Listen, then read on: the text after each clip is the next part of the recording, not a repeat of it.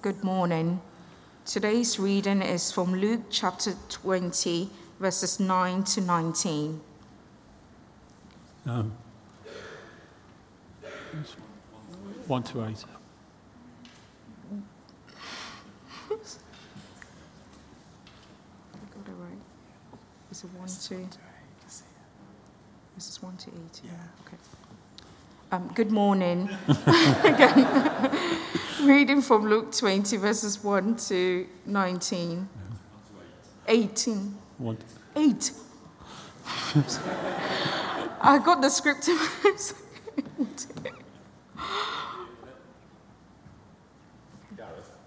Gareth, let me just apologise to Helena. You've been given the wrong reading, which is tonight's reading. It's not Helena's fault. That is our fault as a church. And I want to apologise. Uh, we're, we're looking at verses 1 to 8 today. Okay, and I, as the vicar of the church, blame me. Thank you. Once again, good morning. Reading from Luke 20, verses 1 to 8. Okay. One day, as Jesus was teaching the people in the temple courts and proclaiming the good news, the chief priests and the teachers of the law, together with the elders, came up to him. Tell us by what authority you are doing these things, they said. Who gave you this authority? He replied, I will also ask you a question. Tell me, John's baptism, it's, was it from heaven or of human origin? They discussed it among themselves and said, If we say from heaven, he asks, Why didn't you believe him? If we say of human origin, all the people will stone us because they are persuaded that John was a prophet. So they answered, We don't know where it was from.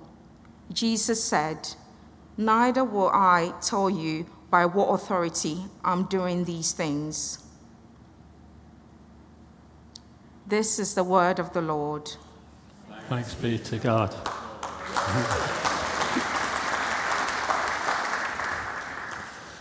Good morning, everyone. My name's Graeme Pringle. I'm an associate minister here at St. Paul's. So let's pray. Lord Jesus, thank you that you're our King. And as we've been singing, your name is power, your name is healing, your name is life. We worship you. We thank you for your authority. And just as you spoke to people 2,000 years ago in Jerusalem, so speak to us here today in your precious name. Amen. So I want you to imagine that you're the vicar of this church. And during the past few weeks, as you've been walking down the parade, you've seen uh, a street preacher who's been shouting to people as they pass by, calling them to, to repent and to believe and turn to God. Sometimes there's just one or two people standing listening to him, so other times there's, there's a small group of people. And then after a few weeks, one Wednesday morning, as you're coming to come to the midweek service, you notice that this, this uh, street preacher is not in his usual spot. In fact, he's moved and taken up a spot in the church garden, just at the back there. Okay. And what are you going to do? Are you going to welcome him? Do you want to engage in conversation with him? Do you ask him to move on? Let's say you decide not to do anything at that stage. The next day, he's back there again, and this time there are more people gathered around listening to him. By Friday, there's quite a small crowd. On Saturday, three people ring you up to say that they've been listening to this preacher, and he's very, very critical of the things that are happening here at St. Paul's and also of the vicar. By Sunday, there's a big crowd, and you really want to get rid of him. What do you do? After all, you're the vicar. Do you go into a debate with him? but there's a large crowd there hanging on to his every word. Do you call the police? After all, he is trespassing on church gardens. Do you ask him why he thinks he's got a right to be there? What you do? Well, it's exactly that sort of dilemma that the chief priests and the teachers of the law and the elders faced in our Bible reading. They'd all heard of Jesus, of course. He'd been preaching for about three years, and they knew that he was very critical of them. But so far, this has all been done at a distance. Jesus had been preaching and teaching in Galilee, which was many, many, many miles away. In fact, it was, would have taken quite an effort for people from Jerusalem to go all the way to Galilee to actually hear what he was saying. But now he's stopped preaching there. He's in Jerusalem. And not just anywhere in Jerusalem, he's in the temple courts. This is your patch, their patch and he's causing trouble. In the few verses before that that we had today, Jesus, again in the temple courts, had already overturned the tables and, and thrown, out, thrown out people who were trading in the temple. He was questioning their authority, saying, You've got no right to be here. This is a house of prayer. Drove them out. And in response, the chief priests, the elders, the teachers of the law were now questioning Jesus' authority. In the rest of chapter 20, you'll see the different ways in which they try to, uh, to get rid of Jesus. On one occasion, they tried to trap him into saying something illegal so that the Romans would arrest him. On another occasion, they tried to get him to say things that are unpopular so that the crowd would turn against him. But that's not where they begin. They begin by challenging his authority. What gives you the right to be here? So let's look at verse, uh, chapter 20, verse 2. On one day, Jesus was teaching the people in the temple courts, proclaiming the good news, and the chief priests, the teachers of the law, together with the elders, came up to him. Tell us, by what authority are you doing these things? They said. Who gave you this authority? The Gospels have got a lot to say about authority, particularly Luke's Gospel. Luke mentions the word authority 12 times in his Gospel. So, just a little quiz to start us off. Can anybody think chronologically when was the first time that the Gospels mention the word authority? It's not an easy question, but uh, just wondered if any of you can, can remember when that might be. No guesses? The temptations in the desert. Well done. Well done. That is really good. Round of applause for that. It's uh, Luke chapter 4, uh, verses 5 to 7. The devil led him, that's Jesus, up to a high place and showed him in an instant all the kingdoms of the world. And he said to him, I will give you all their authority and splendor. It's been given to me, and I can give it to anyone I want to. If you'll worship me, it will all be yours. The devil understands the true value of authority, and he offers his authority to Jesus. That's the first reference. Again, chronologically, can anybody think of one is the last reference in the Gospels to, about authority?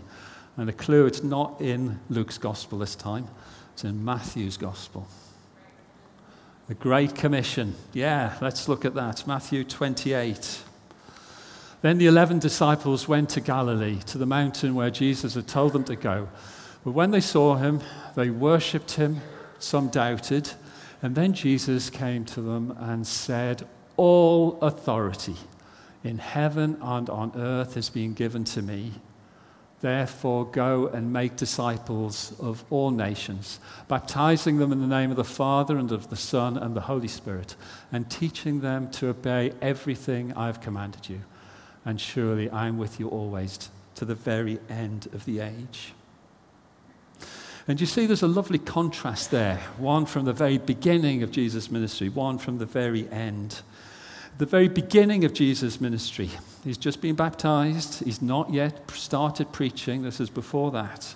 Right at the very beginning, the devil is saying to Jesus, If you're going to get anywhere, then you're going to need authority, and I'm the one who's got it, and I'm the one who can give it to you.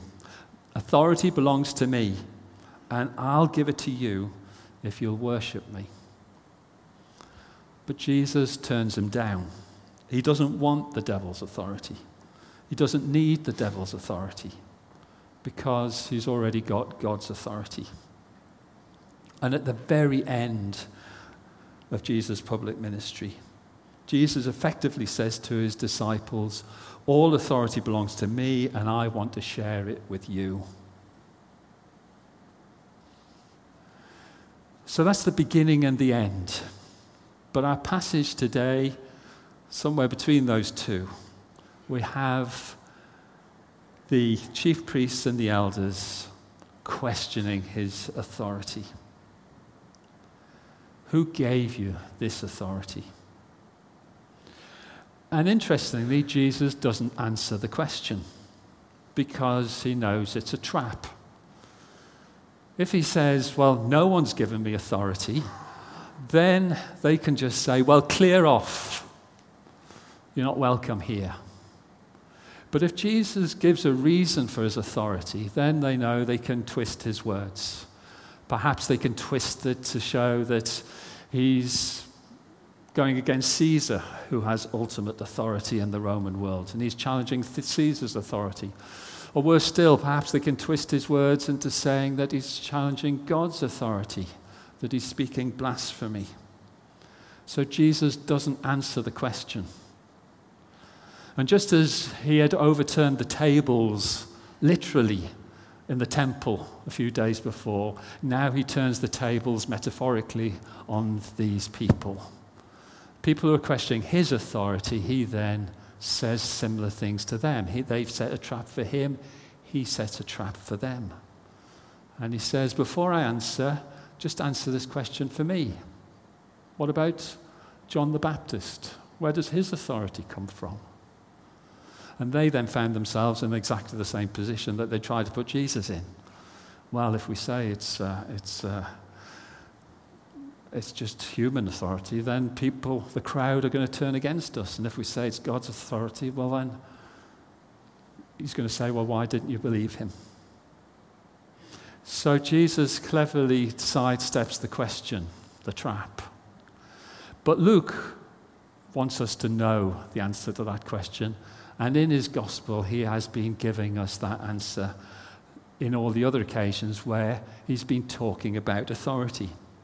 So let's go back to near the beginning, to Luke chapter 4, verse 32. This is just shortly after Jesus has been tempted in the wilderness. He's rejected the devil's authority, and he's gone to Capernaum and has started preaching and teaching there. And we read that the people were amazed at his teaching because his words had authority. Notice that the chief priests didn't recognize his authority, but the ordinary people did. They heard his teaching and they recognized the things that he said had authority. And then a few verses on from that, Luke 4:36. All the people were amazed and said to each other, "What words are these?" With authority and power, he gives orders to impure spirits, and they come out. It's not just the teaching that has authority. The things that he says, the things that he does, is be, he's acting with authority. Evil spirits are, are obeying him. Next chapter, Luke 5, verse 24. This is the story of when the uh, friends of the paralyzed man brought them to Jesus and cut a hole in the roof and lowered him down. And Jesus says, But I want you to know that the Son of Man has authority on earth to forgive sins. And so he said to the paralyzed man, I tell you, get up, take up your mat, and go home. Now, this is something different authority to forgive sins. I mean, anybody, well, not everybody, but a lot of people can speak with authority. A lot of people can act with authority, but who can forgive sins?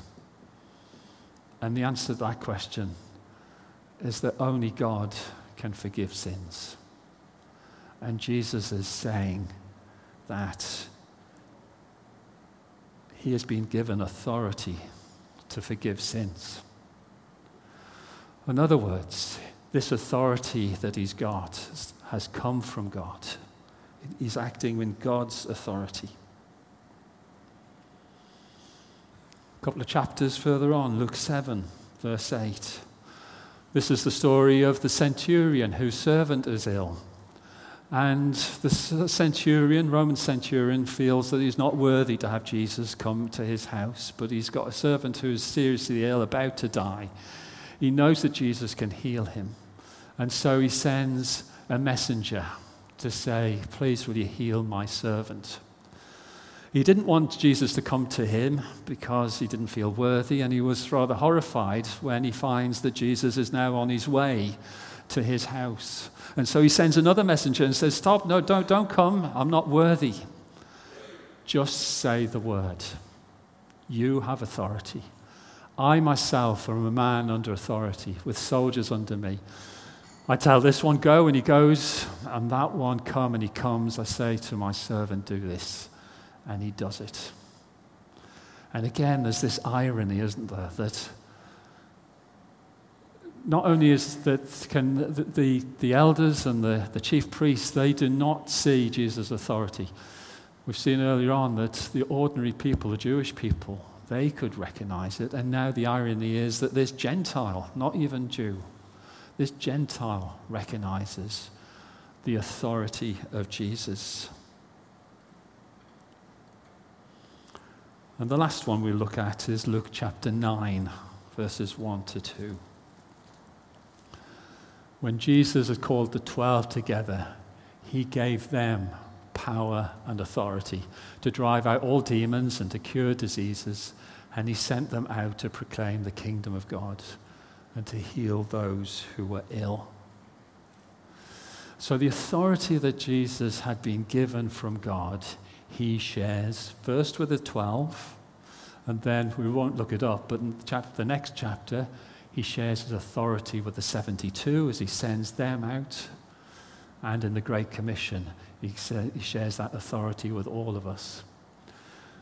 But the point is that he's giving his authority away so that those who receive it can do the things that he'd been doing that they can teach with authority, that they can preach with authority, that they can heal with his authority, that they can drive out demons with his authority.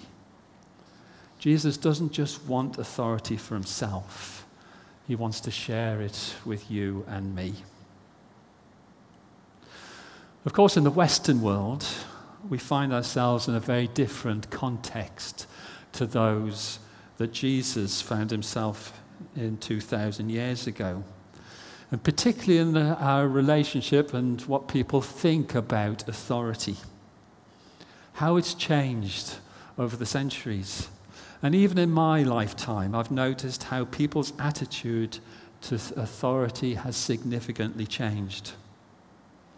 Today, many people have a deep mistrust of anyone or any organization that has authority. Support for the monarchy has declined. People don't trust politicians anymore. Professionals have lost respect and authority, be that teachers, clergy, bankers. There is less respect and less, their authority has been depleted. People no longer trust organizations that used to have overwhelming support be that the church, the BBC, the post office. And it's largely because there's been one scandal after another where those in authority have abused their authority. Politicians asking questions for money, Other politicians giving preferential treatment to their friends. The church being complicit in the slave trade. Organizations, including the church and the post office, protecting their own reputation and putting that first and not worrying about who gets hurt. Clergy who have abused children. Weinstein, who abused women. Police officers who are racist and bring false charges.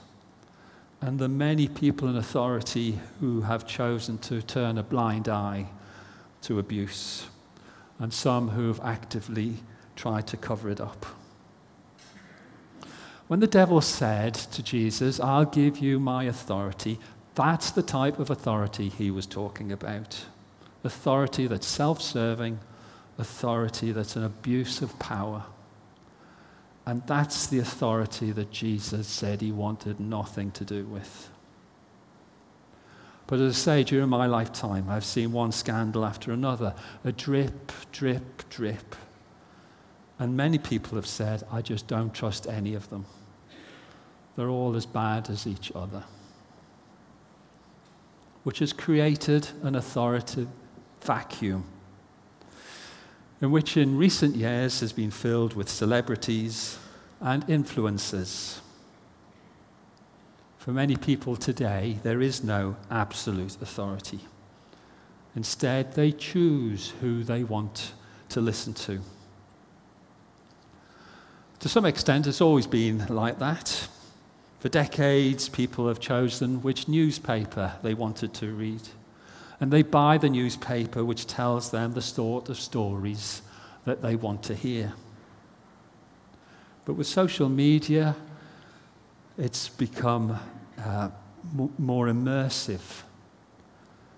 All day long, people can hear and watch YouTube clips and TikTok videos and they can see and listen to their celebrities and influencers who they are choosing to follow. The devil must be laughing.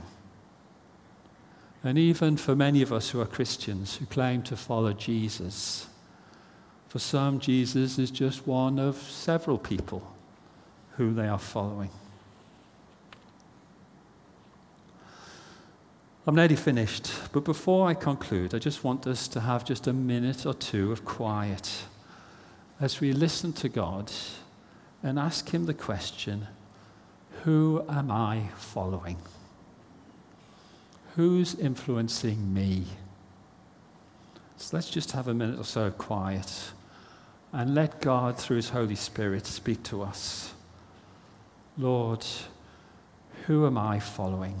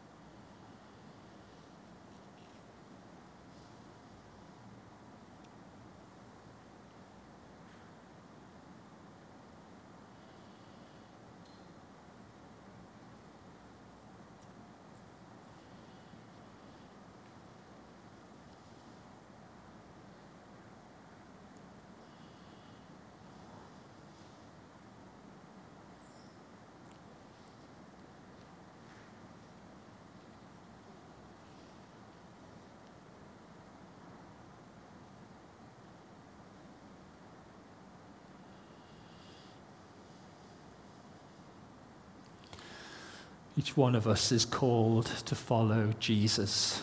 Jesus, the way, the truth, and the life. We're not called to follow Jesus and someone else, just Jesus. We're called to follow Jesus because all authority has been given to him. And for some of us, that's a hard thing to accept because authority has become a dirty word for you. Some of you may have been badly hurt or abused by someone in authority. Others, others of us have become disillusioned by the abuse of authority that we've seen and heard in others. But that sort of authority is not from God, it's from the devil. Jesus comes with God's authority. And Jesus only used his authority for the good of others, never for himself. If we're followers of Jesus, then Jesus wants us to receive that authority from him, that we too can use that authority authority to do good, authority to heal the sick, authority to make disciples, authority to teach people everything that He's taught us. So let's leave this place this morning knowing that we're going in God's name with Jesus' authority to live as disciples in His world and to do the things that He was doing. Amen.